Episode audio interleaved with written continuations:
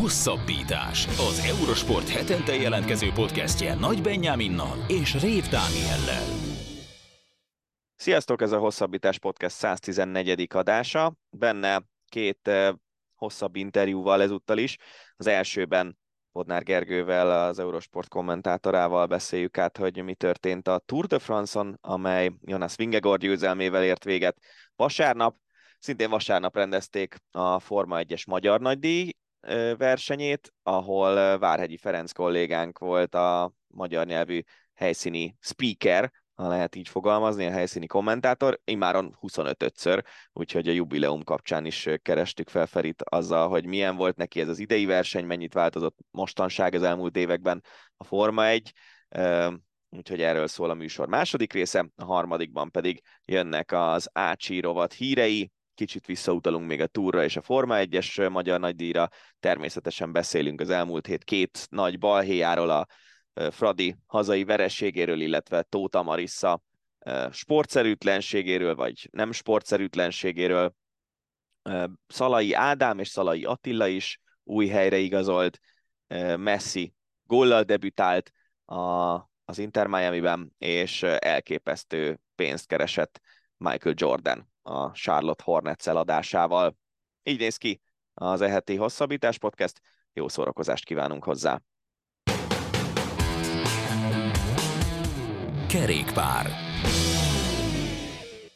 Először is itt van Bodnár Gergő, akivel a Tour de France-ról beszélgetünk. Szia Gergő, köszönjük, hogy elfogadtad a meghívást. Én köszönöm a meghívást, sziasztok! Tízes skálán hányasra értékelnéd a versenyt? Ez a nagyon egyszerű kérdés kezdésből. Tízes skálán? Hát figyelj, hogyha a tízes, a, mondjuk még a 20. szakaszon 10 másodperc a különbség Vingegor és Pogacsár között, mondjuk gazdát cserél a sárga trikó, akkor ebből kiindulva legyen egy erős nyolcas.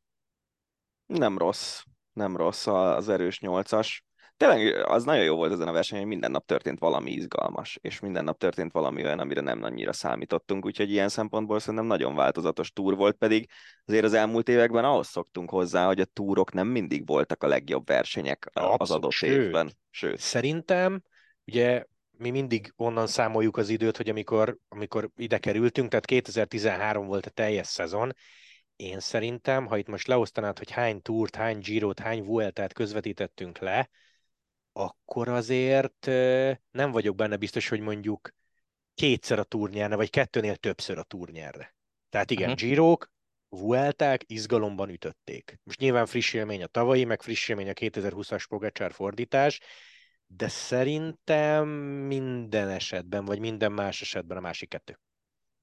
Ugye aki esetleg a hallgatók közül nem tudná, Gergő melletted Dani közvetítette a túrt, tehát együtt csináltátok végig ezt a három hetet hogyha szétszedjük hetekre, az előző évek viszonylatában, vagy talán így mondjuk azt, hogy az utóbbi húsz év viszonylatában láttunk-e olyan rivalizálást szerintetek, mint mondjuk jelen esetben a Vingegor Pogácser csata, vagy ez az Armstrong Ulrich párosnak a szintjére nyúlik vissza, és azért lehet kiemelni mondjuk ezt a 20 éves távlatot. Hirtelen belegondolva, azért nagyon sokan próbálkoztak Sky és Froome ellen. Amikor ő elesett, ott volt egy darab Nibelink, a Lens utáni időszakban, hát azért Contador domináns volt, de én Contador slekkeket, már elnézés mindenkitől, tudom, a Schlecknek nagyon nagy tábora van itthon, de nem, nem tenném ide, vagy talán őket jó indulattal.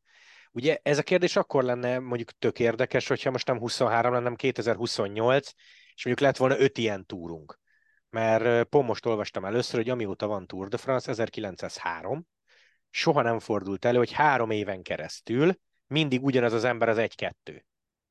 Ez szerintem érdekes stat, tehát, hogy lehet, hogy még kéne hozzá egy-két kiírás, de nekem ez, ez, ez így tetszik. Mind a mellett nem vagyok benne biztos, hogy most 24-ben, meg 25-ben feltétlenül csak Jonas fog létezni, meg csak Tadej. Nehéz ezeket szerintem így történelmileg összehasonlítani, mert uh, utólag ugye ezt az Armstrong Ulrich is ilyen nagy párharcként nézzük, de igazából ha csak azt nézzük, ami az országúton történt, és azt, ami utána, hogy Armstrongot megfosztották a győzelmektől, Ulrich is bevallotta, hogy ő is doppingolt meg meg minden, ha az országúton történteket nézzük, azért azok elég sima versenyek voltak a legtöbb. Én 2003, amikor Bianchi mezbe volt Úrik, arra mondod jó indulatomra, ott volt egy harmadik hét végi időfutam, mikor relatíve közel voltak hozzá, első Úrik LSX-on, mindenki emlékszik rá, a hétből hat olyan szinten sima, hogy, hogy hozzá se szóltak Lenshez. Igen, tehát itt a, a történelem meg az idő eltelt, az megszépít egy Nagyon, e- ezt mondjuk nagyon, ezt mondjuk nagyon. És, és, és igazából nem gondolom azt, hogy, hogy ez egy nagy ilyen Vingegor időszak lesz a történelemben. Nyert kettőt, az biztos, hogy ő kifejezetten erre készül. Tehát a, a, a, a nagy különbség Pogácsár és Vingegor között az az, hogy Pogácsárnak van egy csomó más versenye, ami fontos neki, Vingegornak a Tour fontos. Még azt is elmondta, hogy ha a Giro meg a Vuelta mellett döntenie kell, hogy nyerjen öt túrt, vagy megnyerje mind a hármat legalább egyszer, akkor inkább az öt túr, vagy a három túr.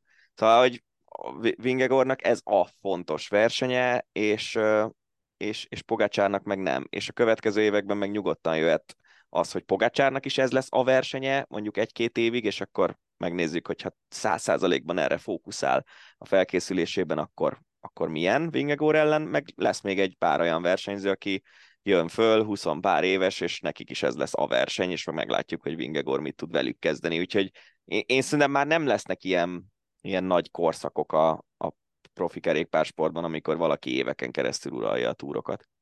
Mondhatjuk azt, hogy az időfutammal egy új verseny kezdődött, és így az egész túrt azt ketté lehet bontani ebből a szempontból. Nyilván volt egy kis különbség az időfutam előtt, és aztán lett egy bő 7 perces különbség gyakorlatilag két szempillantás alatt.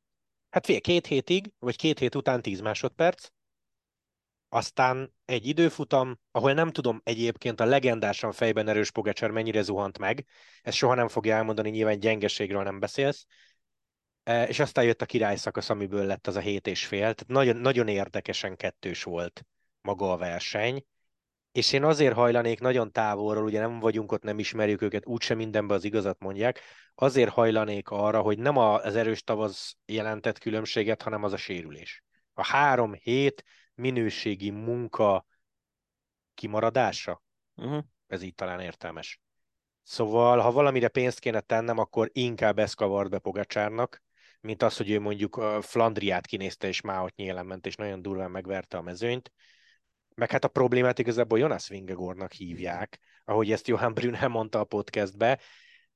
Kíváncsi leszek, hogy hozzáállásba csapatvezetés, Kolnágó, maga Pogacsár, mondjuk erősítési tervek, bár szerintem még a csapattal volt a legkívesebb probléma a segítő személyzettel, hogy mekkora változás lesz az UAE-nél, mert ez most egy leküzdendő feladat. Ezt nem lehet ilyen zsigerből, tehetségből, csak genetikából megoldani, mert egy nagyon alapos Jumbo és egy marha erős Vingegor az ellenfélre, egy olyan Vingegor, akit az elmúlt két évben Pogacsár, most a bónuszokat meg a sprinteket vegyük ki, nem tudott leszakítani. Érdemben nem tudott leszakítani.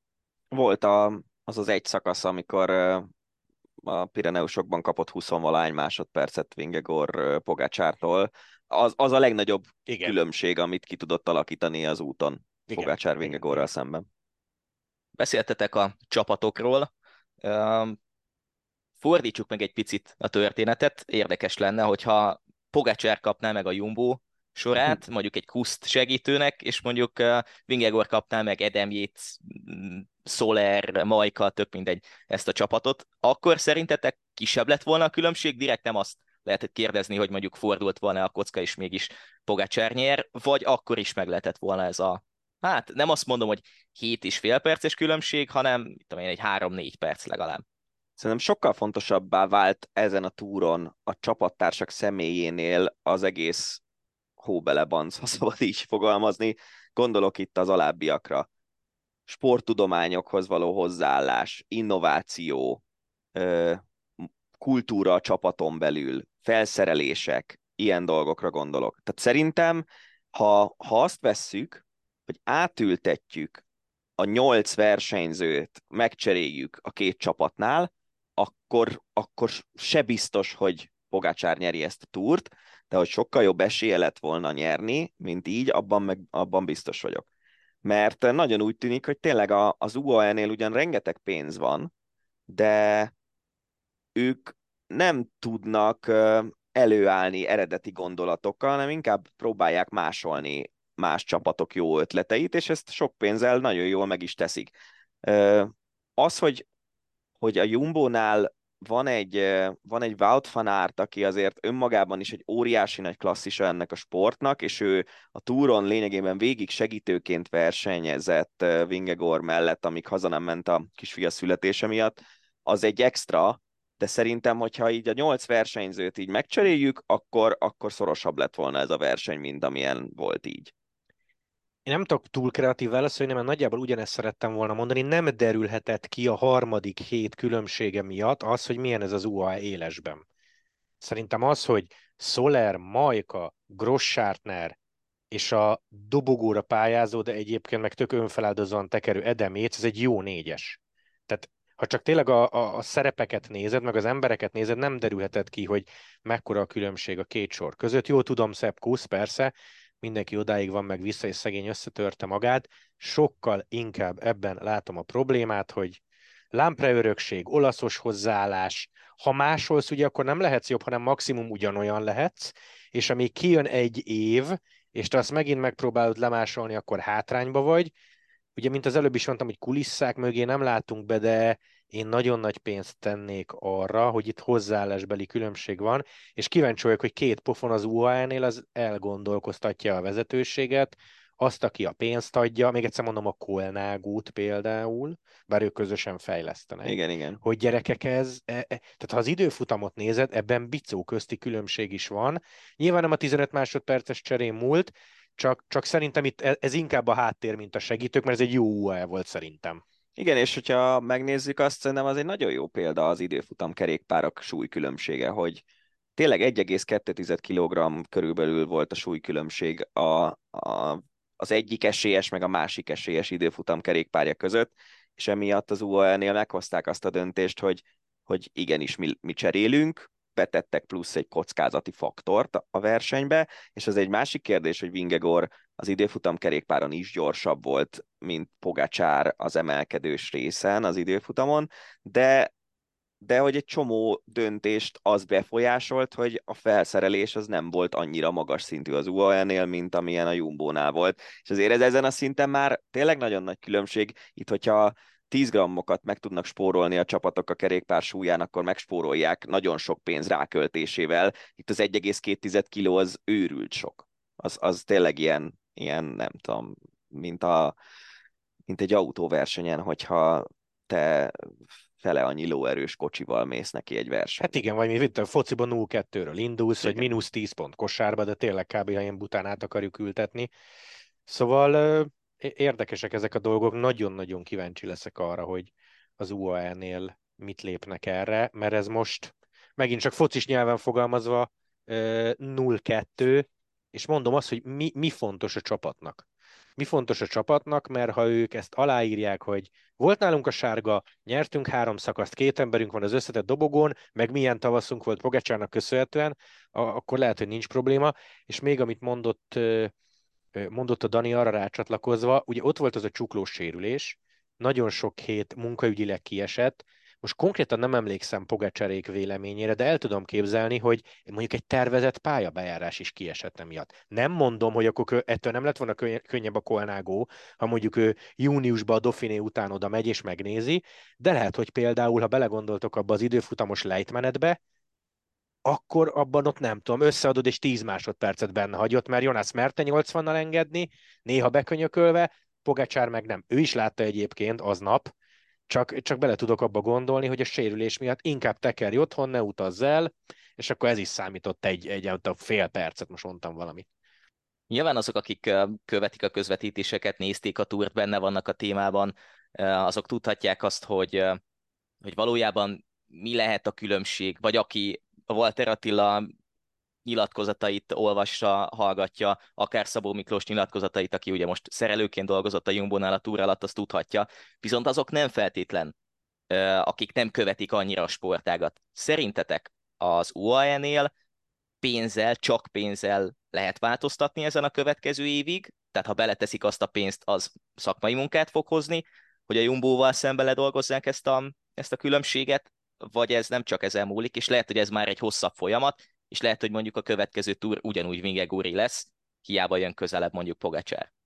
A pénzt jó emberekre fordítod, és itt most tényleg a kutatásfejlesztésre gondolok, akkor igen. Mondjuk elég beszédes szerintem az, hogy a Jumbo, ha nem is fényévekkel, de azért elég jelentősen az UA előtt van, tehát ez már a hozzáállásukra egy magyarázat. Még egyszer mondom, a pofon lehet egy olyan jel, hogy, hogy ezt már nem lehet elkummantani. Nagyon remélem, hogy nem azzal magyarázzák ők ezt az egészet, hogy jó, hát a csuklós csérülés és három hétig nem edzett, mert ha legyintenek egy ilyet, és oda teszik mellé, hogy de közben Pogacsár mit csinál tavasszal, ami kétségtelenül szép, csak Tadej Pogacsárról beszélünk, meg arról az UAE-ről, ahol a sárga trikó az eredmény. Tehát ha FDG hoz egy ilyen Tour de France-t, zseniális. Szerintem a, a 18 World Tour csapatból 16-nak ez egy nagyon jó túr lett volna. Pontosan. De pont Pontosan. az UAE meg a Jumbo az a kettő kivétel. Beszélgessünk majd 24 júliusában, meglátjuk, hogy mennyit lépnek előre, mert ha marad ez a tényleg latinos laza gondolkodás, hogy jó van, Pogikán megoldotta ezt, nem tudjuk, hogy ez, ez, ez a helyzete egyébként, akkor, akkor ott lehet, hogy baj lesz amúgy. De az UAE is azért tényleg megvédve őket, hát három szakasz győzelem, összetett második, harmadik hely, ez egy nagyon erős túr volt. De tényleg itt most egyre inkább úgy tűnik, hogy ez a két csapat azért nagyon kilóg most fölfelé a világ mezőnyében. Ezek ketten harcolnak a világranglista első két helyén egymással.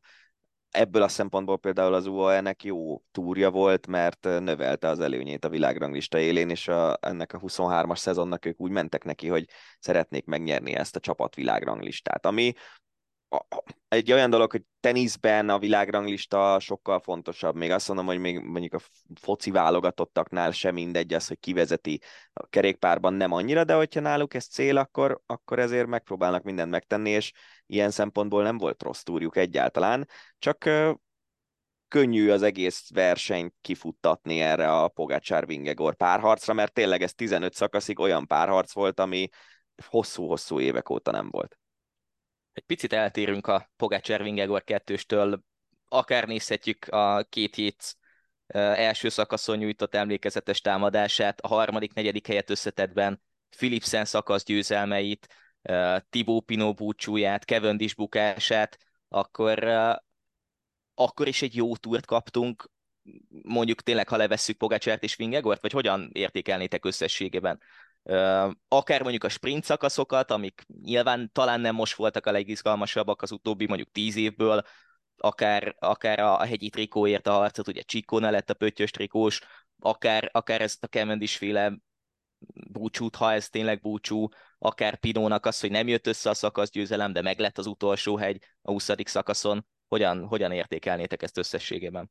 Hát figyelj, a Netflixesen hollywoodi forgatókönyv az nyilván az lett volna, hogy a 20. szakaszon még meccs van, is Párizsba megcsinálja a rekordot, Tibó Pinó győzelemmel búcsúzik, teszem azt, élő legenda kategória nálam Szagán más hozzáállással versenyez és esetleg nyer egyet, de nem hiszem, hogy bárki elhitte volna ezt, ha a nagy rajt előtt mondom, hogy így. Nem hiszem, hogy ebbe hit volna valaki. Összességében azért az, az, az tapasztalat, és szerintem aki Grand Tourt néz, tudja, hogy 21 szakaszból 21 szakasz, 6 órán keresztül nem izgalmas. Mindig van két-három gyengébb, ezen a túron is volt két-három gyengébb. Az, hogy valaki uralja a sprinteket, azzal nem nagyon tudsz mit csinálni. Én egyébként nagy rajt előtt nem gondoltam volna, hogy lesz olyan, aki háromig, négyig eljut. Azt hittem, hogy sokkal kiegyenlítettebb lesz a mezőny. De ez a Tour de France, és eljön hat sztár sprinter, általában fele úgy megy haza, hogy óriási csalódás a történet, hogy a fele el se jut Párizsig. Egyébként a Hollywoodba belerakva még az is nagy sztori lett volna, hogy Fanárt nyer, majd másnap születik a gyerek. Most az volt, hogy Fanárt hazautazik és másnap született, tehát tök jól vette ki magát, de de például, ha már azt mondom, hogy filmes történet, és akkor ezt a Daninak meghagyom, mert ő fordította adásba, azért az a Mohorics nyilatkozat az ilyen 23-as túr pillanata. Igen, hát aki ezt nem látta, az egész sztorit el kell kezdeni onnan, hogy körülbelül egy hónappal a Tour de France rajtja előtt, sőt nem is volt egy egész hónap, Gino Méder, egy fiatal svájci versenyző meghalt a svájci körversenyen, és a csapata, a Bahrain Victorious azért versenyzett az egész túron, hogy az ő emlékének minél jobb eredményeket érjenek el. Nyertek már eddigre két szakaszt, és akkor a 19. szakaszon jött Matej Mohoric, egy szlovén versenyző, aki nagyon jó egynapos menő, és kifejezetten a több naposokon ilyen szökevény specialista, és öt és fél centivel megnyert egy szakaszt, jobb ütemben lökte be a kerékpárját a célvonal felé, mint az a Kasper Asgreen, aki az előző napi szakaszt egyébként szintén megnyerte egy szökésből, és Mohoricsnak volt egy olyan interjúja, ami, ami nagyon megható volt, nagyon szépen összefoglalta azt, hogy milyen nehéz az a sportág, milyen, milyen küzdelmeket kell az embernek átélnie akkor is, hogyha nem hal meg a csapattársa a, az országúton, és, és szerintem ez nagyon, nagyon jól megmutatta azt, hogy milyen jellegű emberek azok, akik kerékpároznak, meg, meg miről szól ez az egész, úgyhogy ez egy nagyon szép pillanat volt.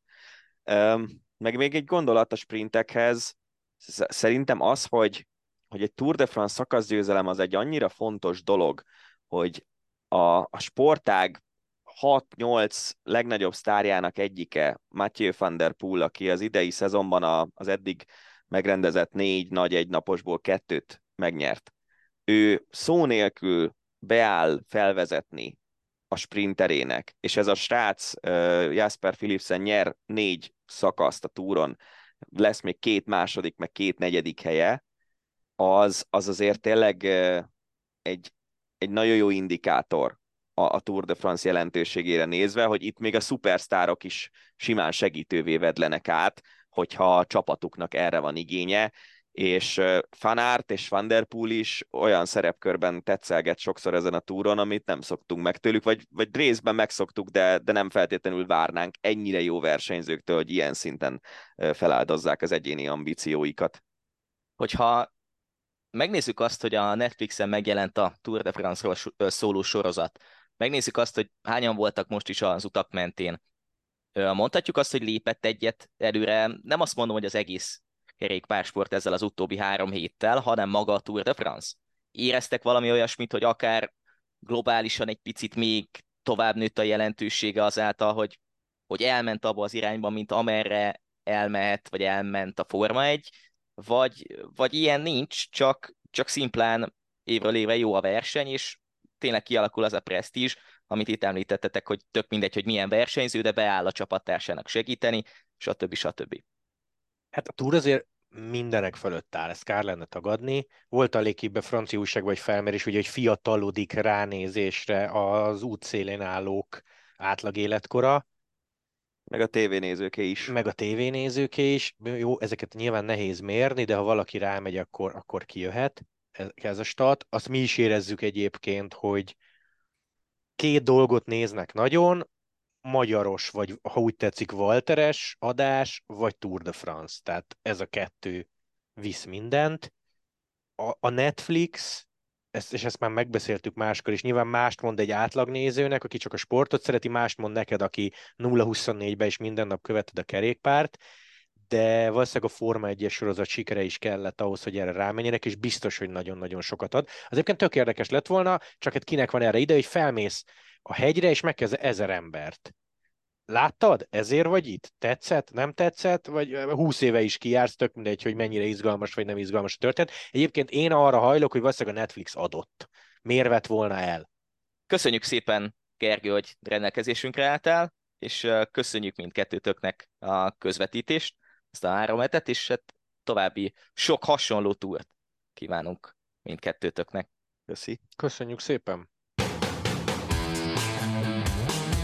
Forma 1 Forma 1 folytatjuk az adásunkat, hiszen a hétvégén rendezték meg a Magyar Nagydíjat, ebből az apropóból pedig Várgyi Ferenccel beszélgetünk, aki ezúttal is helyszíni speakerként dolgozott, immár a 25. alkalommal. Szia Feri, köszönjük, hogy elfogadtad a meghívásunkat. Sziasztok! Mesélj egy picit erről a 25-ös számról elsőként, hiszen egy jubileumi hétvége volt ez neked. Mennyiben volt másabb, mint az eddigiek? Hogyan érezted magad, és hogyan értékelnéd ezt a hétvégét összességében?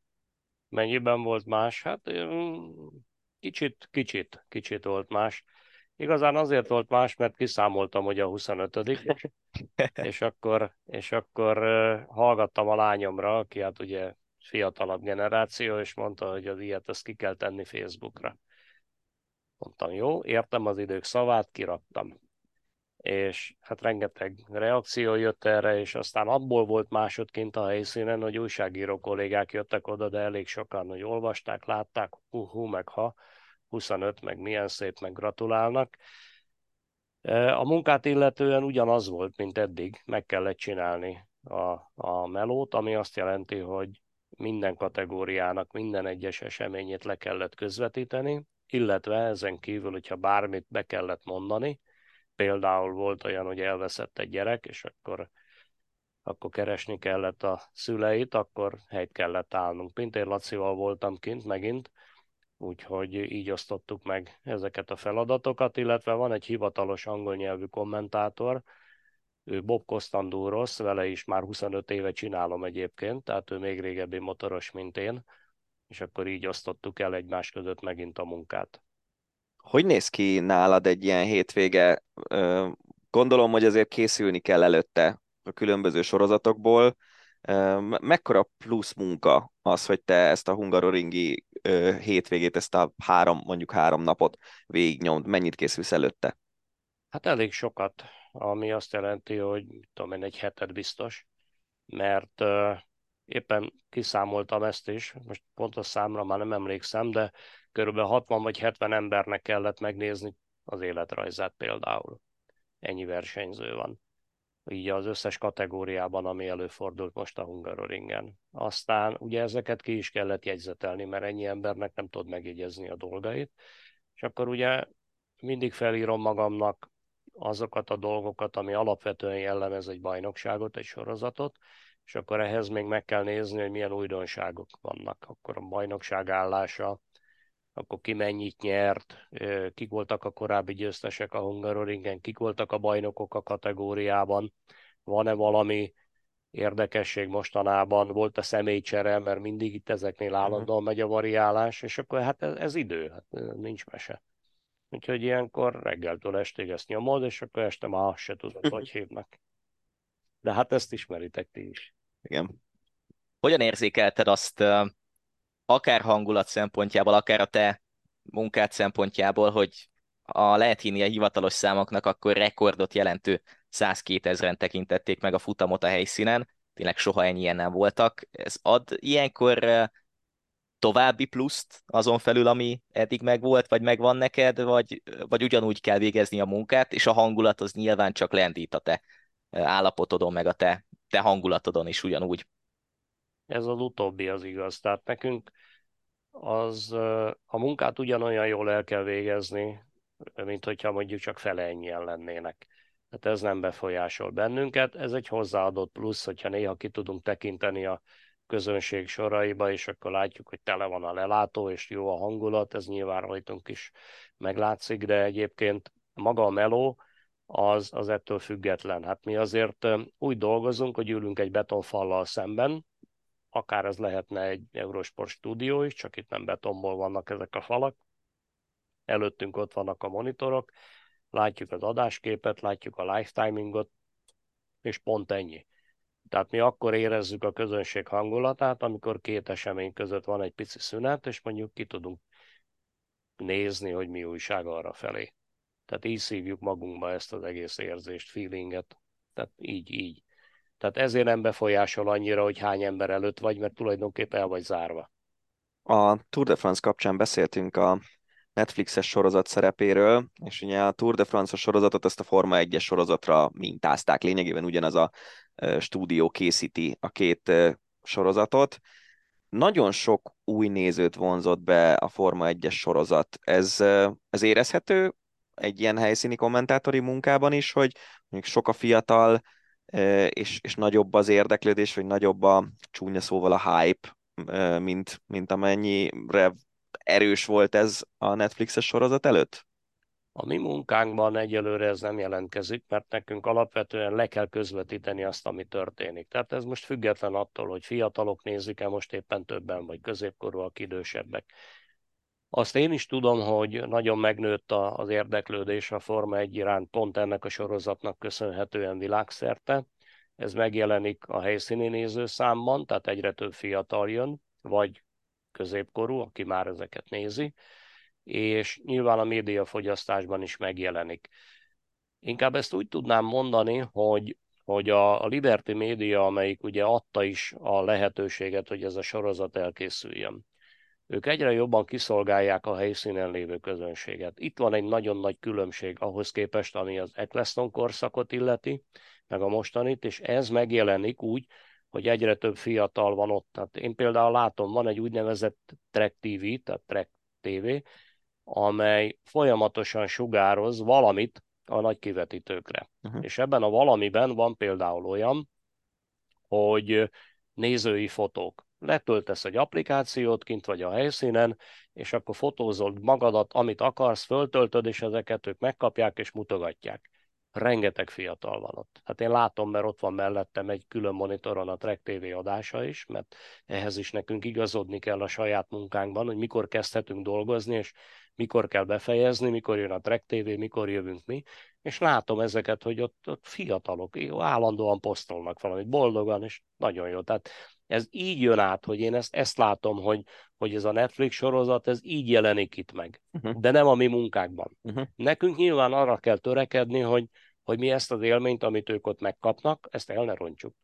Megváltozott ezek alapján, most nem csak ezt a hétvégét nézve, de akár ezt a szezont, akár már az előző szezont, a szurkolás a sorozatnak köszönhetően sokkal inkább ahhoz képest, hogy mi volt 20 éve, mi volt 30 éve, akár mi volt 10 éve, nagyobb lett a rajongás egyes versenyzők szempontjából, vagy, vagy ez csak hozza magával a világ, és, és ez tényleg még jobban át fog alakulni a következő években, ezt hogy látod?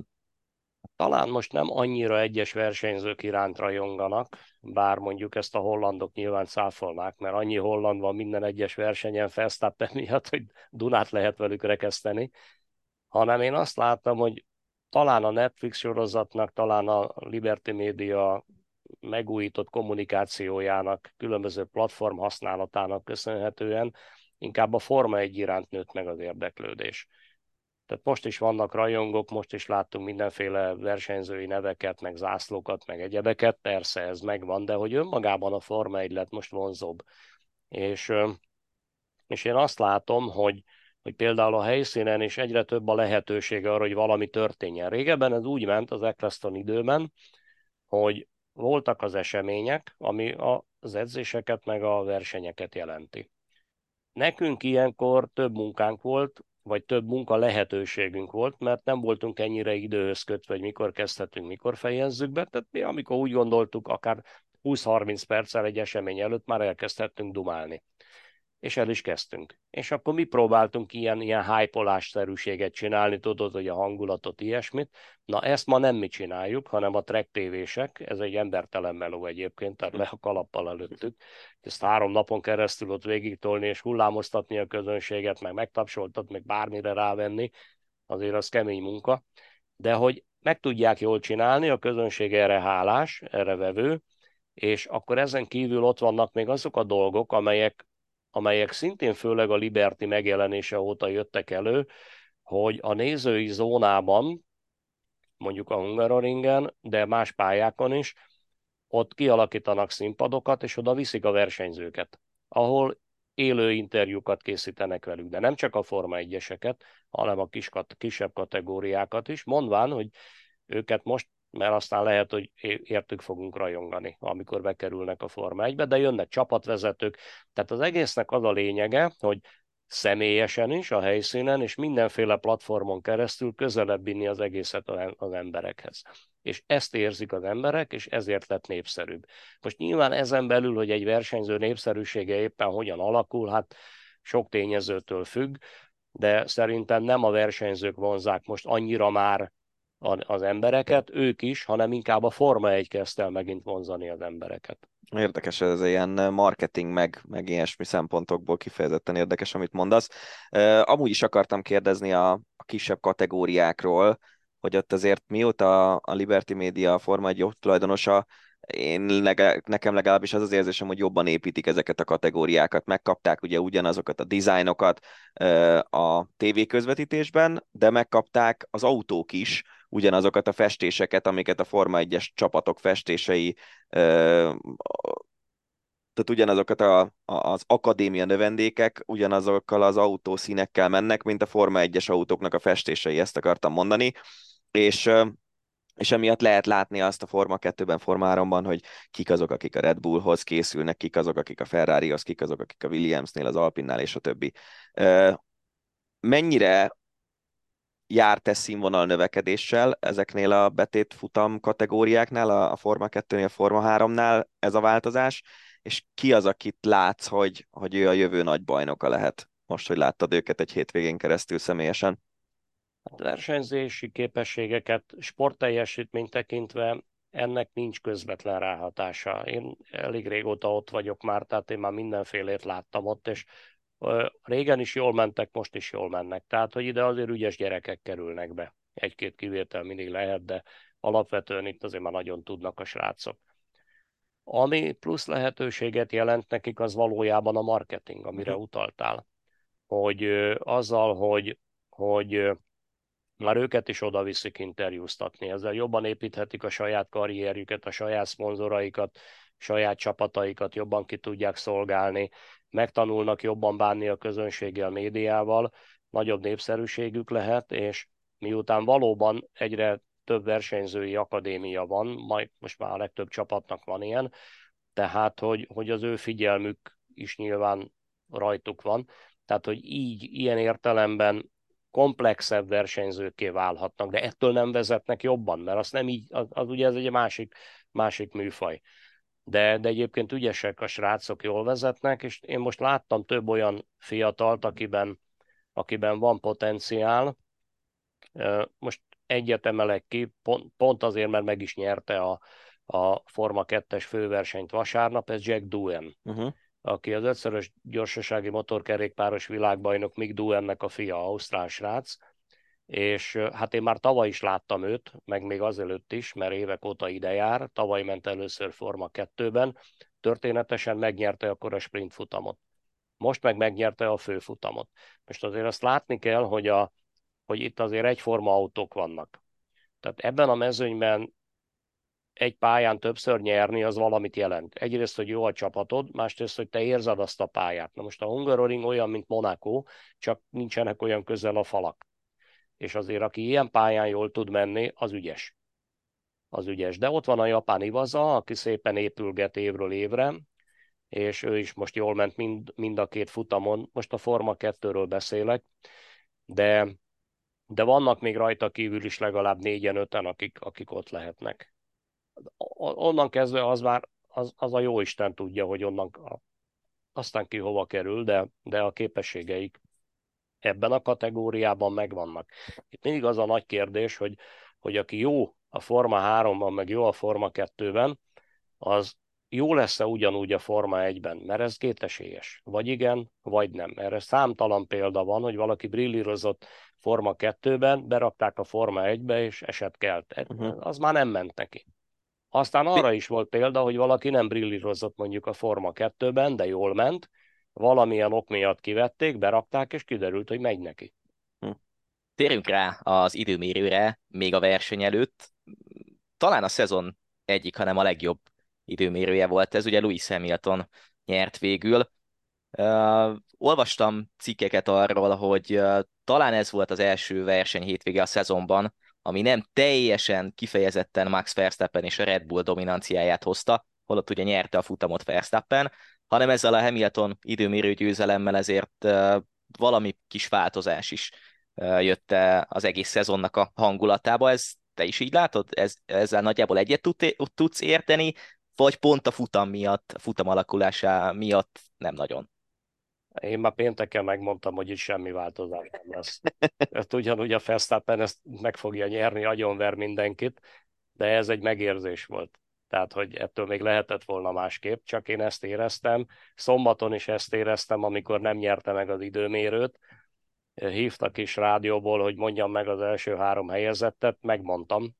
egy, egy sorrendet tévedtem, mert én a Perezt a második helyre jósoltam, hát végül a harmadik lett, de például Norris megmondtam, hogy ott lehet a dobogon.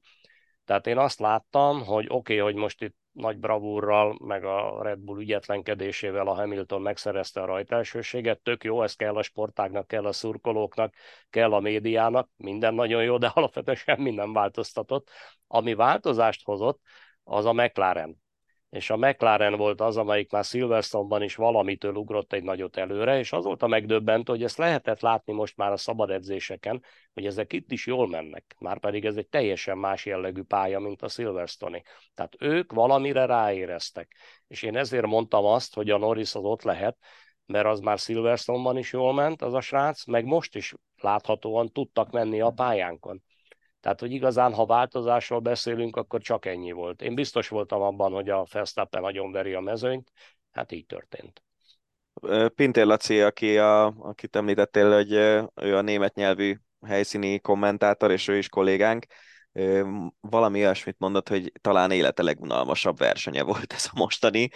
Szinte a legelején Verstappen átvette a vezetést, és onnantól nem nagyon történt semmi, persze idézőjelbe téve Egyet értesz vele ebben? Nem volt már azért ennél simább verseny, vagy inkább úgy mondom kevésbé akciódus. Itt azért az elején volt egy kis baleset, aminek aztán mélyreható következményei voltak, meg a végén egészen jól jött föl a Perezem. Tehát volt egy-két dolog, de igaza van a Lacinak, hogy ez közel sem volt olyan, mint mondjuk a 2021-es, ami brilliáns volt, tele izgalommal, fantasztikus dolgokkal. Hát ilyen van ilyen van. Hát azért ennek a pályának a jellegéből adódóan inkább ilyen típusú versenyek szoktak lenni, úgyhogy ez most beleillik szerintem az átlagba. Egyébként mi ott nagyon lelkesen közvetítettünk. Azt gondolom. Tehát, hogy oké, okay, hogy nem volt annyi minden, de attól mi még toltuk, ahogy csak a csövön kifért. Hova tudnád helyezni ezt a verstappen azok között a bajnokságot vezető, a mezőnyből kiemelkedő, nagyon jó autóban ülő pilóták között, akik akár csak ebben az évszázadban, vagy az utóbbi egy évtizedben kiemelkedtek a mezőnyből. Értsük most akár még a Ferrari korszakot Schumacherrel, akár a Red Bull korszakot Fettellel, akár mondjuk Hamiltont az utóbbi bő egy évtizedből. Valamiben más Verstappen, vagy ebbe a sémába ő is beleillik valamilyen szinten? Más egy kicsit. Azért más, mert ő 17 évesen bekerült a Forma 1-be. És az már önmagában egy rendkívül szokatlan történet volt. Tehát nagyon sok bírálatot kapott annak idején ő is, meg a csapat is. Hogy lehet egy ilyen suhancot oda tenni? Elveszi a Forma egy komolyságát. Mi az, hogy ilyen süvölvények és kiderült, hogy igazuk van. Uh-huh. Tehát ez a srác minél gyorsabb autóban ül, annál jobb. Tehát én egyébként pont, pont tegnap este jutott eszembe, és most lehet, hogy ez merész dolog lesz, amit mondok, de most én szerintem ő olyan, mint egy új Senna. Azért, mert fantasztikusan megy, irgalmat nem ismer, nem kér és nem ad kegyelmet, ezt ugye láttuk 2021-ben is, amikor óriási meccseket vívott a Hamiltonnal, és hát aztán valahogy világbajnok lett. Azon kívül pedig megosztó személyiség. Hát a hollandok nyilván oda vannak érte, meg egy csomó ember a világon, hát mások meg nagyon nem szeretik. Senna volt ilyen, tehát ő egy jelenség. Viszont karakterükben mások, én azt mondanám, hogy ez egy ilyen egy holland srác, akiben mintha ötvöződött volna ott német alföld minden jellemző tulajdonsága, mondjuk olyan, hogy kemény vagyok, mint a kő, precíz vagyok, tehát, hogy én vagyok valaki, és megyek és elérem a céljaimat, nem tudom, tehát hogy valahogy egy ilyen, ilyen karakter, és úgy tűnik, hogy pont egy ilyen kellett ide, ebbe a Red Bullba, ugyanúgy maga mellé tudja állítani a csapatot, mint ahogy a Senna maga mellé állította, ugyanúgy hozza az eredményeket, ugyanúgy vakon rá lehet bízni, bármit megoldja. Szóval, hogy, hogy ő egy ilyen univerzális tehetség, és ezekből nagyon, tehát ilyen jellegű, vagy ilyen szintű tehetség nagyon ritkán születik. Úgyhogy, úgyhogy ő, őt most én ide helyezem. Hétvége egyik eh, híre volt az, hogy uh, megállapodást kötött uh, Magyarországgal a Forma 1, és 2032-ig folytatódik a, a Magyar Nagy Díjok sorozata. Nem mondhatjuk ezt egy meglepő bejelentésnek, ugye jól tudom, hogy azért erre lehetett számítani. Igen, igen, igen. Hát sok munka van e mögött, lehetett rá számítani, és, és nagy öröm egyébként, hogy pont a Hungaroringen jelentették be, hát nyilván ez már korábban eldőlt, csak megvárták a bejelentéssel a magyar nagydíjat. hogy mindenki együtt örüljön. Én, én azért örülök ennek, mert én mindig azt szoktam mondani az egyetemen is, bármelyikre megyek tanítani, hogy azt értsék meg, amikor technikai sportágok gazdaságtanában tantárgy keretében én beszélek a technikai sportágakon belül a Forma 1-ről. Azt értsék meg, hogy, hogy mondjuk ha sportot tekintve több mint 30 éve, most már 38. éve, csak ez az egyetlen olyan esemény van Magyarországon, ami évről évre 100 milliós nézettséget hoz televízióban, ezt hosszú évekre vissza lehet követni, és nagyon nagy néző érdeklődést a helyszínen, és akkor még az egyéb sajtó dologról nem beszéltem. Tehát Magyarországnak ez egy hírvivője. Ez a Hungaroring jobban, mint bármi a világon, hogyha most kulturális eseményt akarok ide tenni, akkor ugye kicsit régebben megszületett a Sziget Fesztivál. Tehát mondjuk azt mérhetjük még ide, de az se annyira, mert, mert az, az se ilyen idős. Tehát, hogyha arról akarunk beszélni, hogy Magyarországot meg akarjuk ismertetni a világgal, akkor ennél jobb eszközünk nincsen. Tehát, hogy országi más szempontjából ez egy nagyon fontos dolog. Azt is tudjuk felmérésekből, hogy például a külföldi nézők nagy része visszajön. Tehát ki tud alakulni, mert valamiért ezt is szeretik. Itt olyan a hangulat, én nem tudom, valamiért szeretik, közel van Budapest, és ez azt jelenti, hogy nem kell annyira vadászni a, a vendégre, az a külföldi turista, aki ezt szereti, az jönni fog. Nagy részük visszatérő, kétharmad részük visszatérő, ezt mutatják a felmérések. Most ez egy érték, és ezt akkor ápolni, védeni kell, szóval úgy hiszem, hogy ez egy nagyon jó történetünk, és hát remélem, hogy amikor majd megújul a Hungaroring minden formájában, akkor ez még jobb lesz. Hát nem kívánhatunk azt hiszem más neked, mint hogy 2032-ig legalább töltsd ki ezt a következő tíz éves periódust is helyszíni kommentátorként. Köszönjük szépen, hogy elfogadtad a meghívásunkat. Köszönöm. Ácsi. A hét legérdekesebb hírei. Az Ácsival folytatjuk, illetve zárjuk az eheti hosszabbítás podcastet. Ezúttal is összeszedtük a hét legizgalmasabb, legkülönlegesebb, legérdekesebb témáit. Kezdjünk azzal a két témával, amiről már beszéltünk az adásban. Először a túrral, majd pedig a Forma 1 mm, Dani, végig közvetítetted a három hetet a túr alatt. Hányadik túrod volt ez, amit közvetítettél? Azt hiszem, hogy a hatodik, de nem, nem esküszöm meg rá, de valószínűleg a hatodik lehet, hogy hülye kérdés, nyilván valamilyen rangsort felállíthat magában az ember, friss az élmény, de ezt hova helyezni? Tudod, mi a kemény? Nem tudnám megmondani, hogy mi volt többint. Tehát ezek azért ugye ilyen kitörlődő emlékek. De várjál, igen, igen, igen. 13-asat csináltam, azt ugye Froome nyerte, Quintana volt a nagy felfedezett, de az, az nagyon sima volt. Utána a Nibalisat azt nem én csináltam, a 15-öset ezt igen, 15-ben megint Froome nyert, de például, hogy 2015-ben ki volt a, a második, az volt az az év, amikor Contador, nem, az egy évvel később volt. Ja, tehát, hogy ezért mondom, nem. hogy nem olyan, nem olyan nagyon könnyű dolog az, hogy most itt összehasonlítgassam Akkor... a különböző éveket egymással, de figyelj, végig szaladhatunk, mert... Quintana lett a második 15-ben, és Valverde a harmadik. Tényleg a Valverde harmadik, arra emlékszem, az, az, az elég király volt. Igen. Utána a következő az 18 volt, meg 19, Aha. és aztán azóta így a páratlan évek. A Geren Tomászos az azért volt jó, mert ott uh, ugye Froome jött a 2018-ban Giro Tour dupla esetleg, Igen. ott az volt a nagy sztori, Dumoulin meg uh, Giro Tour dobogós volt abban az évben, tehát mind a két versenyen a Bernálosnál ott az, az, az egy jó túr volt, mert ott Alaphilippe révén a franciák viselték a sárga trikót nagyon sokáig, és minden egyes szakaszon kb. az volt a kérdés, hogy Alaphilippe meddig bírja, Alaphilippe meddig bírja, és aztán végül is igazából egész sokáig bírta. A 21-es túron meg az, az nagyon sima volt igazából. Igen. Ott ugye úgy lett második Vingegor, hogy előtte nem is nagyon ismertük, vagy hát nyilván tudtuk ki az, de ott ugye Roglic lett volna a kapitány, Pogacsár ott lényegében azon a esős alpesi szakaszon ott meg is nyerte az összetettet. Um, úgyhogy az sima volt. Tehát ez az idei, ez egy jó túr volt nagyon, szerintem mindenféle szempontból. Nagyon, nagyon jó túr volt. Ö, tényleg az a kérdés, amit Gergővel is beszéltünk, hogy vajon a következő években ez a csata, ez lehet-e három hetes csata, most tök mindegy, hogy Pogácsár sérülése, vagy a csapat gyengessége, vagy gyengébb szereplése.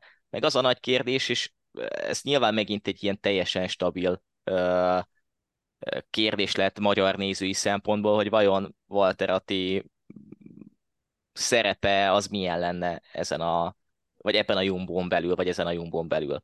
Mondjuk hát Vingegor, Vingegor segítőjeként nyilván. Én, én szerintem nagyjából a, a belőhető a dolog, mert Ati sokat versenyzett Tízbenóttal, és nagyjából hasonlóan erős volt. Úgyhogy én azt gondolom, hogy nagyjából azt a Benót féle szerepkört tudta volna ellátni azzal, hogy talán a nagyobb hegyeken egy picivel tovább ott maradt volna, de mondjuk a közepes szakaszokon meg Benóta jobb.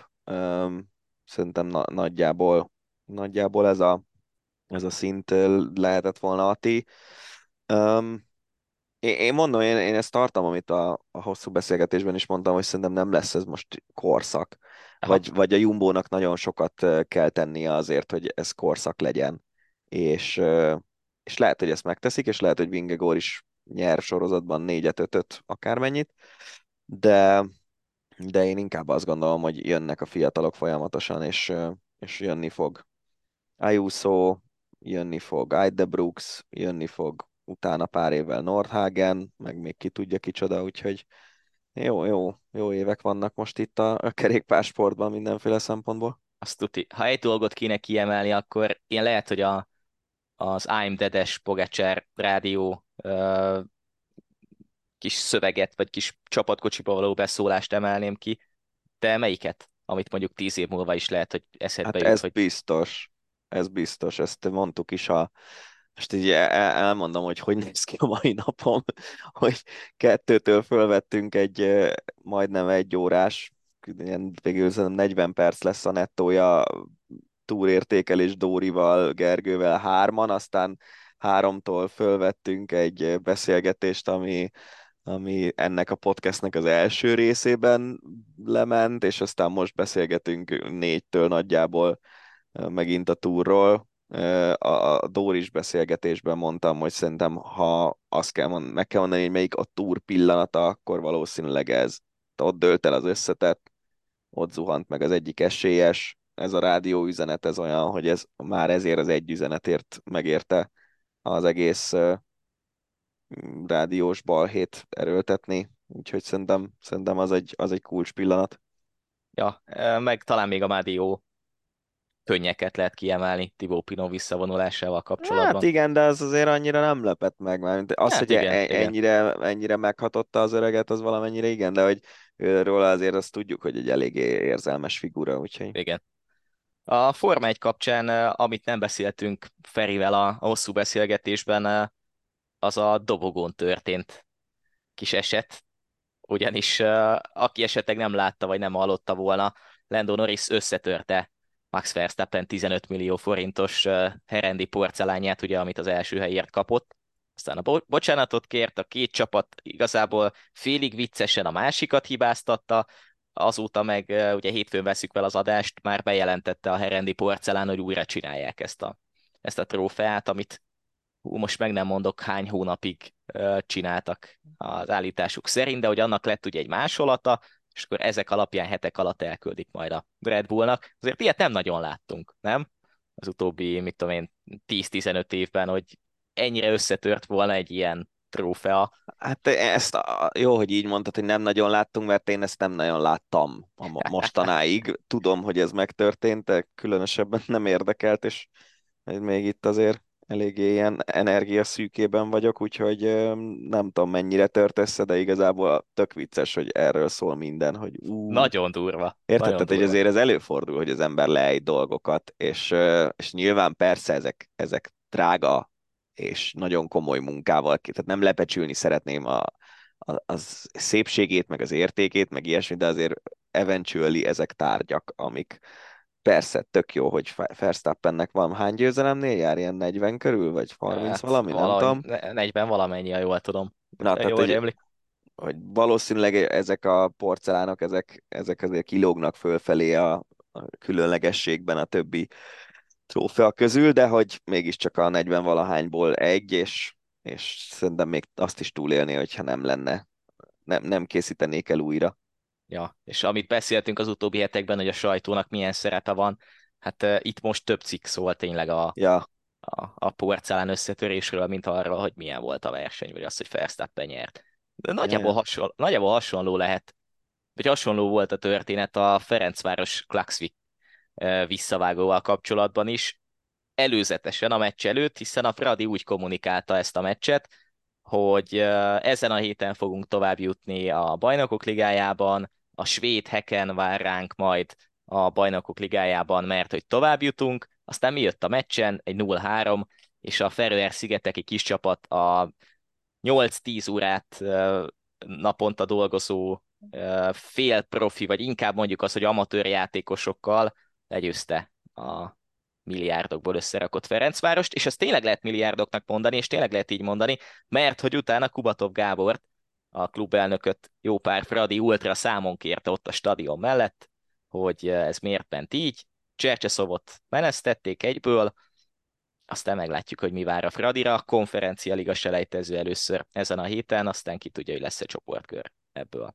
ja, hát ez elég kellemetlen azért, mert ezt már párszor megbeszéltük, hogy a konferencia liga pont senkit nem érdekel, Igen. és, ö, és mondjuk még az EL csoportkör is olyan, hogy ott azért olyan csapatokkal találkozol, akik lehetnek érdekesek, főleg, hogyha mondjuk még ne, hogy Isten ide sorsolták volna a Liverpoolt Szoboszlaistól, de a konferencia ligában nem nagyon fogsz olyan csapatot találni szerintem, akire majd azt mondja az ember, hogy hú, én egy, nem tudom, Ja, Fiorentina Fradira majd, vagy Fradi Fiorentinára majd jól veszek jegyet. Szóval az a része az elég nagy bukó, ráadásul ugye ez nem csak a jegybevétel, meg a meccs, meccsnapi bevételben is, iszonyú nagy bukó, de a UEFA-tól származó pénzdíjakban is iszonyú nagy bukó. Hát majd gondolom megint beszáll a, az MVM, vagy mit tudom én, kicsoda némi pénzzel, és akkor megoldják. De ezt aztán egyébként a maga a meccs meg egészen szánalmas volt. Hát az igen. Tehát, igen. hogy a második fél, tehát valami volt, hogy, hogy valamelyik chat csoportban, amiben benne vagyok, ott kezdtek el írogatni emberek, és akkor nézem, és nem hiszem el, hogy ez komoly. Nagyon komoly Második volt. fél időt megnéztem, de tényleg azért az van, hogyha ha mi a kispályás bajnokságban egy gyengébb csapat ellen vesztésre állunk, akkor azért úgy helyzeteket alakítunk. Nem mondom, Igen. hogy feltétlenül meg fogjuk nyerni a meccset, de legalább valami próbálkozások jönnek, meg ilyesmi, és, és itt Fradinál meg ilyen, hát ez az ilyen meddő mezőnyfölény, nem? Igen, meg sok helyen eh, mondták azt is, hát nem tudom, hogy egyet lehet-e érteni, hogy edzőpuktatás jellege is lehetett a történetnek. Hát elképzelhető, de azért, azért nem ez az a meccs, aminél Hát érdemes persze. ezzel, nem? Tehát egy, Igen. akkor, a, akkor az odavágón buktatok edzőt, és csak tovább szenvedem magam valahogy. De ez, ez a fel a történetnek, meg amit uh, így a sajtóban kommunikál a Fradi, vagy nem is a sajtóban, hanem a saját közösségi médiás oldalaikon, az meg nem tudom, tehát az, az olyan szinten visszásá teszi ezt az egészet, és uh, adáson kívül beszéltük még a, a sorsolás előtt szerintem, hogy, hogy a, a Fradi kiesését azt, azt nem biztos, hogy úgy is lehet értékelni, hogy mindenki száz százalékig bánja azt, hogy mondjuk egy Fradi kiesett egy BL-ből, hanem pont ezek miatt a dolgok miatt az a, ezt lehet pofonnak nevezni, az a pofon az lehet, hogy most pont jókor jött, és pont jókor jött, hogy még be lehet jutni, oké, okay, hogy csak konferencialiga, de, de legalább oda, és lesz nemzetközi kupameccse a Fradinak, de hogy ez olyan szintű nagyképűségnek tűnik, amit nem nagyon lehet hova tenni. Ezt, ezt nem nagyon lehet hova tenni, nem? Tehát Eh, nem vagy, vagy ezt, mi, tudom. ezt minek lehet nevezni? Tehát ezt nyilván valaki kiadja, hogy, hogy ezt lehet kommunikálni, vagy ezt en, megengedik, hogy lehet kommunikálni, mert ez már nem feltétlen tú- túlzott önbizalom, vagy ez magabiztosság, hanem ez, ez már olyan másik fel a történetnek, hogy sok. Eh, Tényleg nem, nem tudom, tehát hogy az egészből nem lett volna semmi, hogyha simán tovább jutnak. Igen. Mert Igen. most ezt leírja valaki a közösségi médiában, hogy mi, már pedig mi biztosan tovább jutunk, vagy, vagy ilyesmi. Nem tudom. Tehát egy, lehet, így utólag nyilván nagyon szarul néz ki. és, és, és, és nagy képűségnek, meg, meg nagy mellénynek, meg ilyennek lehet nevezni, de, de közben meg ha tovább jutnak tényleg, és az volt a papírforma, és nagyon durva, tehát mennyien 8-10 szeres pénzt hozhatott a Klaxvik győzelme? Szerintem legalább. É, szóval tényleg nagyon nagy esélyes volt a Fradi a visszavágón, de, de nem tudom, én, én ezt nem érzem annyira durvának, az arra mindenképp jó, hogy lehet röhögni rajta. Hát, és uh... egyébként meg nem tudom, hogy, nem tudom, hogy azok, akik tényleg nagy fradi érzelmű emberek, hogy ők hogy élik ezt meg, hogy, hogy tényleg még megvan-e az a, az az érzés, hogy a Fradi a népcsapata, és, és egy ilyen zakó az, az tehát egy, mondjuk, ha lehetne egy felmérést csinálni Magyarországon, akkor csinálnék egy olyat, hogy három válasz lehetőséged van, hogy ö, milyen érzelmeket váltott ki belőled. És akkor az egyik ez a szomorúság, szégyellem magam, másik a nem érdekel, egy kicsit se, a harmadik meg a röhögök rajtuk. És nagyon kíváncsi lennék, hogy a, ha a teljes magyar társadalmat megkérdeznénk, akkor milyen arányban lennének az emberek ebben a háromban, és, és lehet, hogy egy olyan képet alakítanak ki, ez a felmérés, ami mondjuk lehet, hogy a magyarországi sportfinanszírozás jövőjét is meghatározhatná. Igen, simán, teljesen egyetértek, igen. Igen, igen. Hasonló eset egyébként a következő témánk is, és tök jól lehet kapcsolódni rá.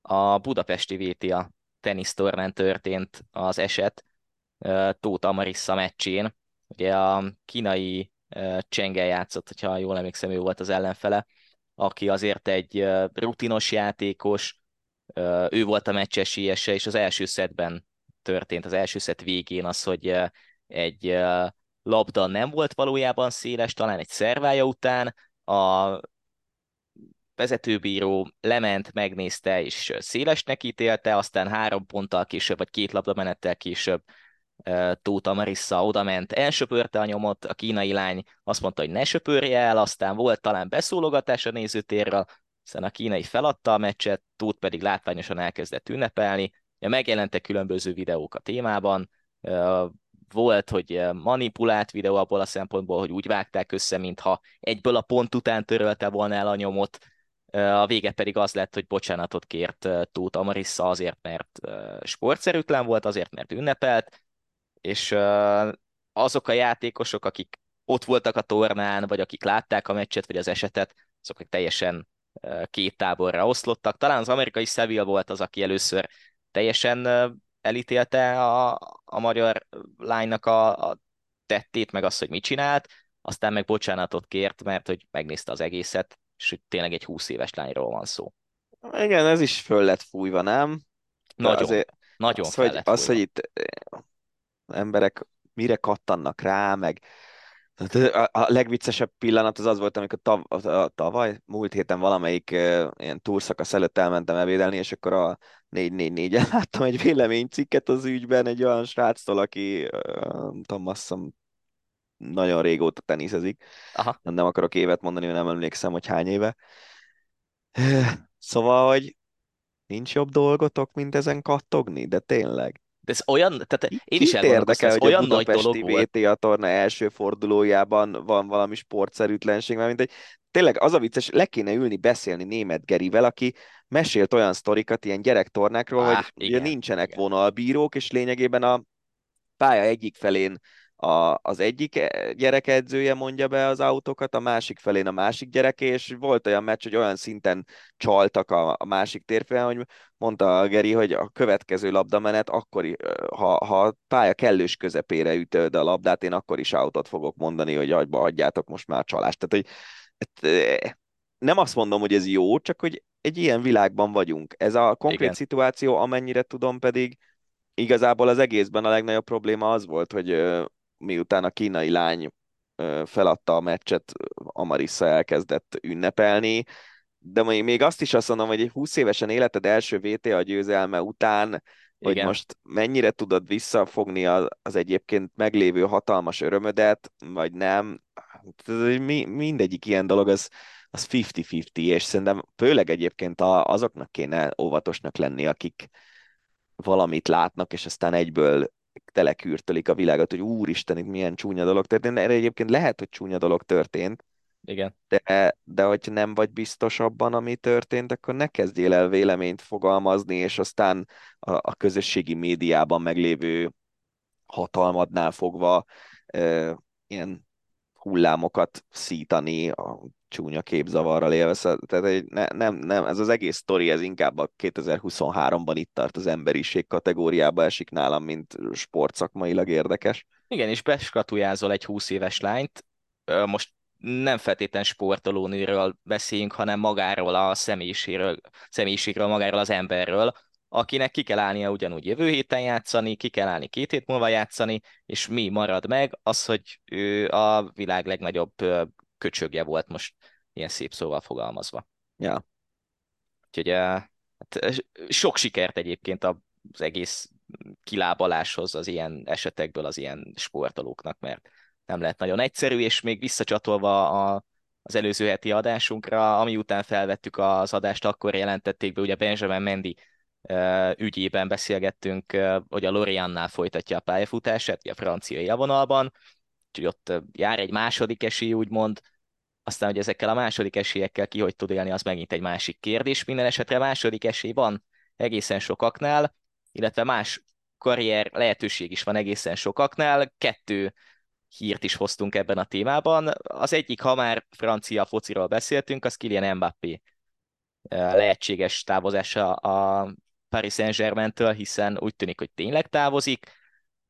Ha minden igaz, akkor az Al Hiláltól kapott a klub egy 300 millió eurós ajánlatot, miközben talán Mbappé megegyezett a Reállal, hogy majd 2024. júliusától ott folytatja a pályafutását, de közben az Al Hilal megállítólag, azt még nem hozták nyilvánosságra, valami döbbenetes, felfoghatatlan mennyiségű pénzt adna fizetésként Mbappénak, aki viszont nem nagyon akar a szaudiakhoz menni, ami talán teljesen jogosan értető még 24 évesen vagy 25 évesen. Mi a kérdés? Hát az, hogy megy Mbappé, vagy nem megy Mbappé vajon? Hát erre a válaszom az pedig egy elég nagy nem érdekel, sajnos. És, és persze biztos ebben benne van az, hogy most itt a túr után egy nappal vagyunk, és ilyenkor nincs ideje az embernek más sporthírekkel foglalkozni igazán, de évek óta már, már elég sok éve minden nyári átigazolási időszak ugyanazokról a nevekről szól kis túlzással, persze mindig jönnek új nevek, és kimennek régiek, de hogy Érted, mire gondolok? És, és mindig vannak ilyen képtelen sztorik, és aztán ezekből nem lesz semmi. Nagyon sok a, az ilyen-olyan félinformáció, meg ilyesmi. Mbappé nekem nem egy kifejezetten szimpatikus karakter ebben az egész körforgásban, egy fantasztikus játékos, aki tehát azt nem értem benne igazán, hogy minden nyáron arról van szó, hogy ő vele mi lesz. Igen, igen. Minden nyáron erről van szó, és ö, miért nem kötsz egy 8 éves vagy 6 éves szerződést egy csapattal, aztán négy év nyugi. Nem. Ja. Tavaly hosszabbított, nem? Igen, igen, Tavaly igen. Aztán volt, hosszabbított. tudod, volt az a hír, hogy a, a, az átigazolásokat ő uh, Ja, ja, ja, ja, ja. Hogy beleszólhat, Igen, beleszólhat, beleszólhat. valamilyen szinten az átigazolásokba. Tehát tavaly hosszabbított, akkor idén nyáron miért arról beszélünk, hogy Mbappét ki akarja megszerezni, meg hogy ő jövő nyáron majd a Reálba megy? Ja. Ha hosszabbítasz, akkor kus, három-négy évig, nem?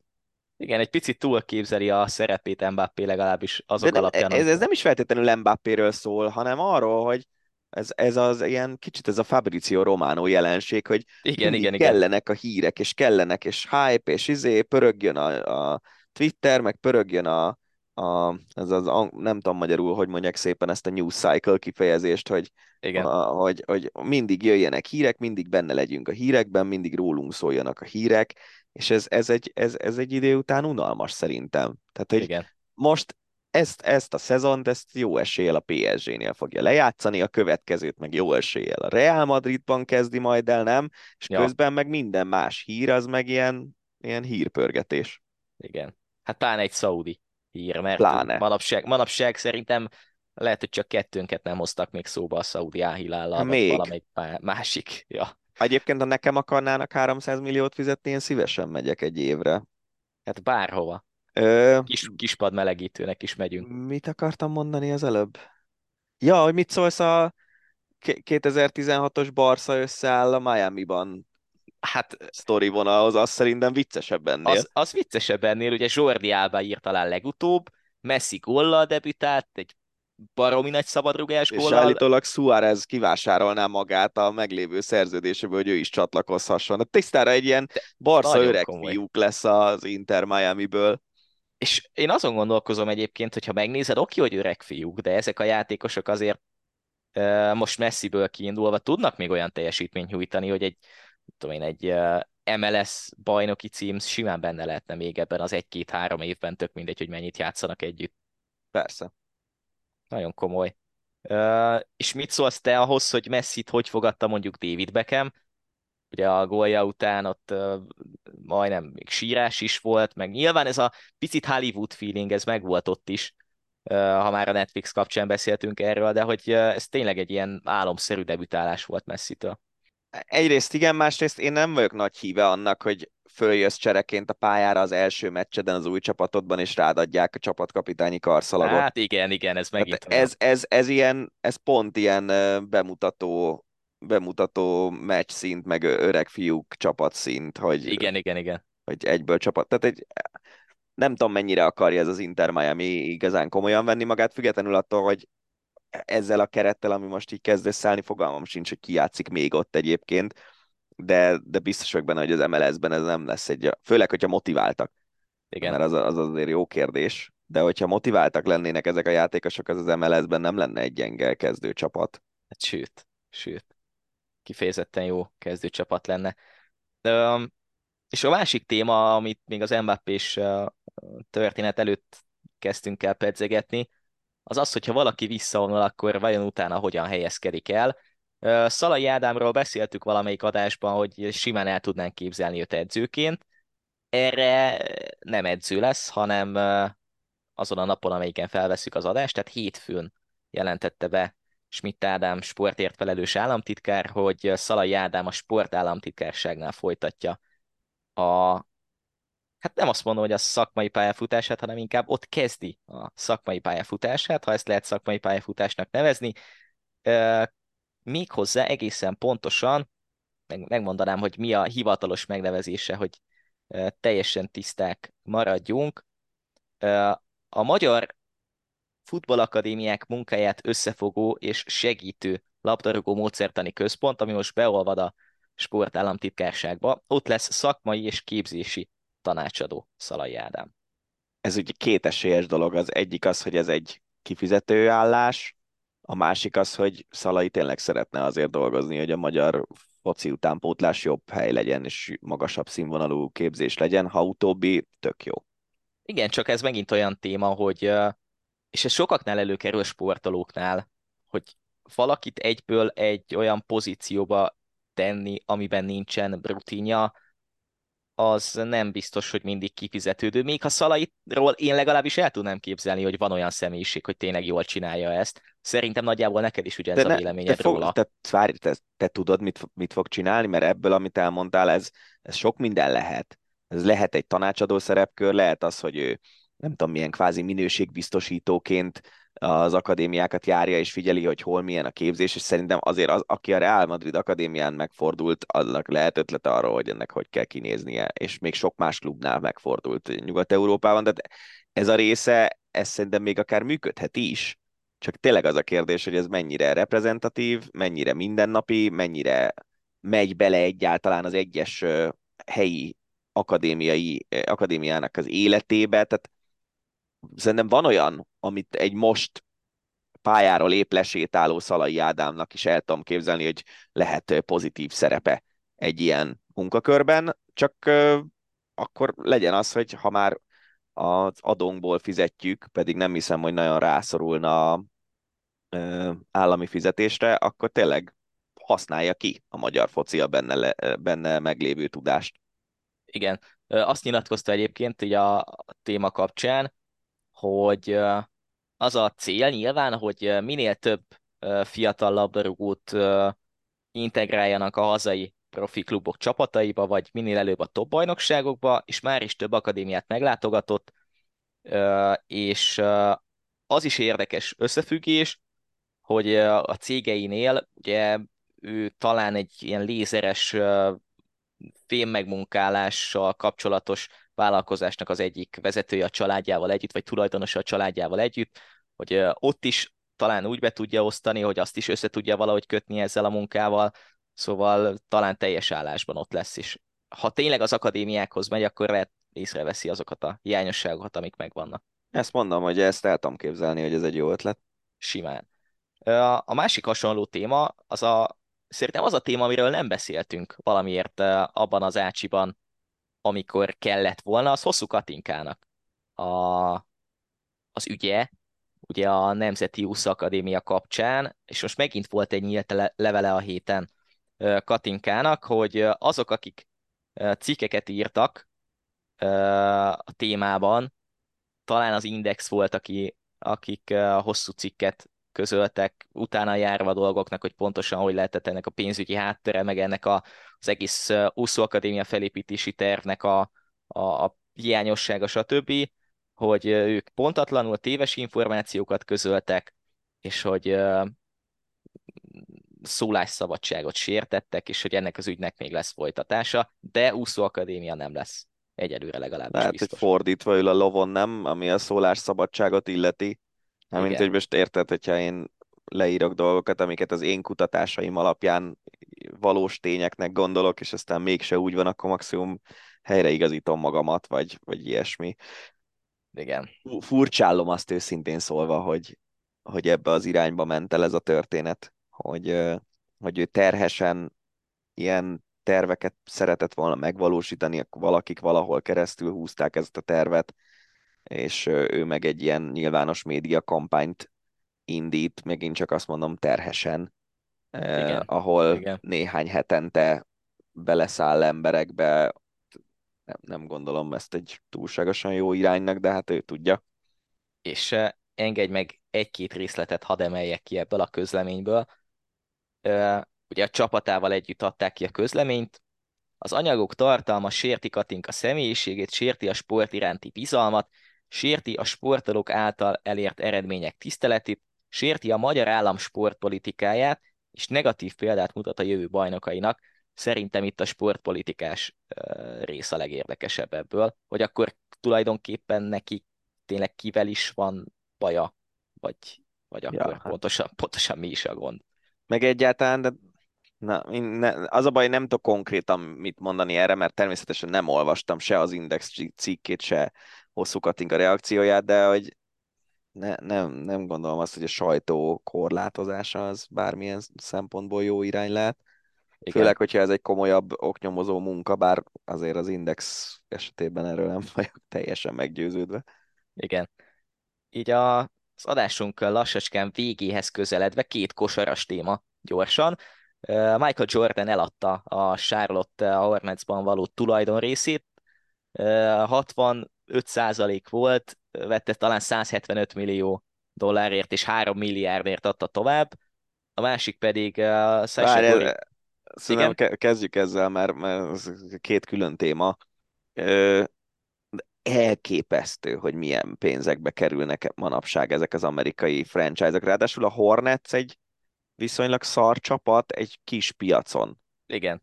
És, és akkor ezek szerint olyan 4,5 milliárd dollárba az értéke a klubnak nagyjából, hogyha ezt így felszorzom.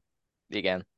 És, és, és, és ha minden igaz, akkor egy olyan tulajdonos veszi át a szerepet, akiknek az egyik fele az egyik tulajdonos, új tulajdonosnak a, a, az egyik nagy klubja vagy nagy franchise az Atlanta Hawks volt, ugyanúgy mm, hasonlóan nagy történet.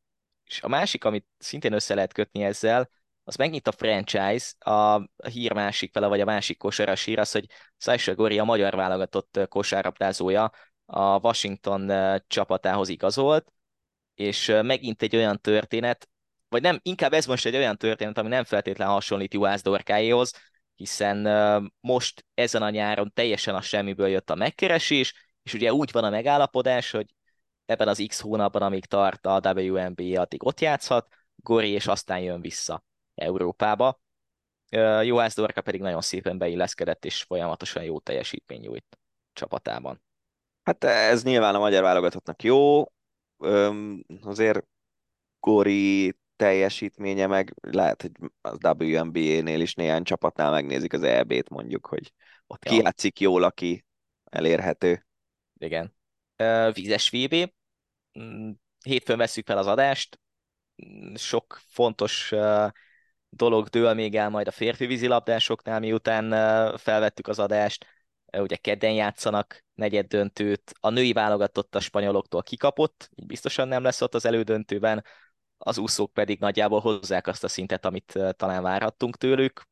Eddig egy döntős hely Holó Balástól, Kós Hubert országos csúcsot úszott, a többiek pedig viszonylag halványak magukhoz Szabó, képest. Szabó nem került döntőbe? Nem, 50 pillangon középdöntős volt, és talán majd az 50 gyors, ahol igazán jó lehet. Uh-huh.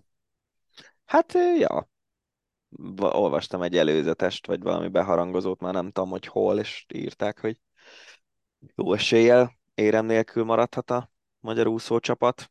Hát igen, azért ez lehet, hogy nagyobb probléma mondjuk, mint a katinkás történet. Egy friss hír a végére, a, pont az adásunk alatt lett hivatalos, hogy Szalai Attila a Hoffenheimhez igazolt, és Szalai Ádám jelentette be pont az átigazolását egy frappáns kis videóval, jó pofa. hogy eh, sziasztok, hoztam magammal egy szalai meszt, ha esetleg a jövőben szükség lenne rá. Ugye talán öt évig volt Szalai Ádám a Hoffenheim játékosa, és most egy újabb Szalai a Bundesligában, és egy újabb topligás játékos. Hát ez Miről az, beszél, beszél mert hogy közben ugye Kerkez Milos a Bournemouthba igazolt, az, Igen. azt múlt héten még azt hiszem nem volt hivatalos, amikor Igen. felvettük az adást. Ö, úgyhogy ja, ez, ez tök jó tök jó dolog. Bár egyébként azt gondolom, hogy a Fenerbahce azért az van olyan szintű csapat, hogy, hogy a magyar válogatott kezdő csapatába adhat játékost, de hát azért nyilván a Bundesliga az egy magasabb szintű dolog, és lehet, hogyha a nemzetközi kupában nem is tud olyan sok meccset játszani Szalai, de azért az a 34 bajnoki, meg a kupa meccsek, meg stb. stb. amit Németországban lejátszik, az, az többet fog rajta fejleszteni, mint hogyha a Fenerben játszana 6 BL meccset egy szezonban, vagy EL meccseket, Igen. És, és mellette a török bajnokságban a, nem tudom, Kocál Ispor elleni bajnokikon kéne edződnie. Ez egy jó szintugrás lehet a pályafutásában. Igen. Hasonlóan, mint Kerkeznél, hogy nem az van, hogy a legnagyobb klubhoz igazolt, amelyikhez, amelyikkel szóba hozták, hanem egy jó Bundesliga középcsapat, innen lehet majd ugrani felfelé akár pályafutásában. Ez volt erre a hétre az Ácsi, és ez volt a Hosszabbítás Podcast. Hogyha tetszett, akkor iratkozzatok fel, és tartsatok velünk majd jövő héten is. Rév Dániát és Nagy Benyelmit hallottátok. Sziasztok! Ez volt a Hosszabbítás, az Eurosport podcastje.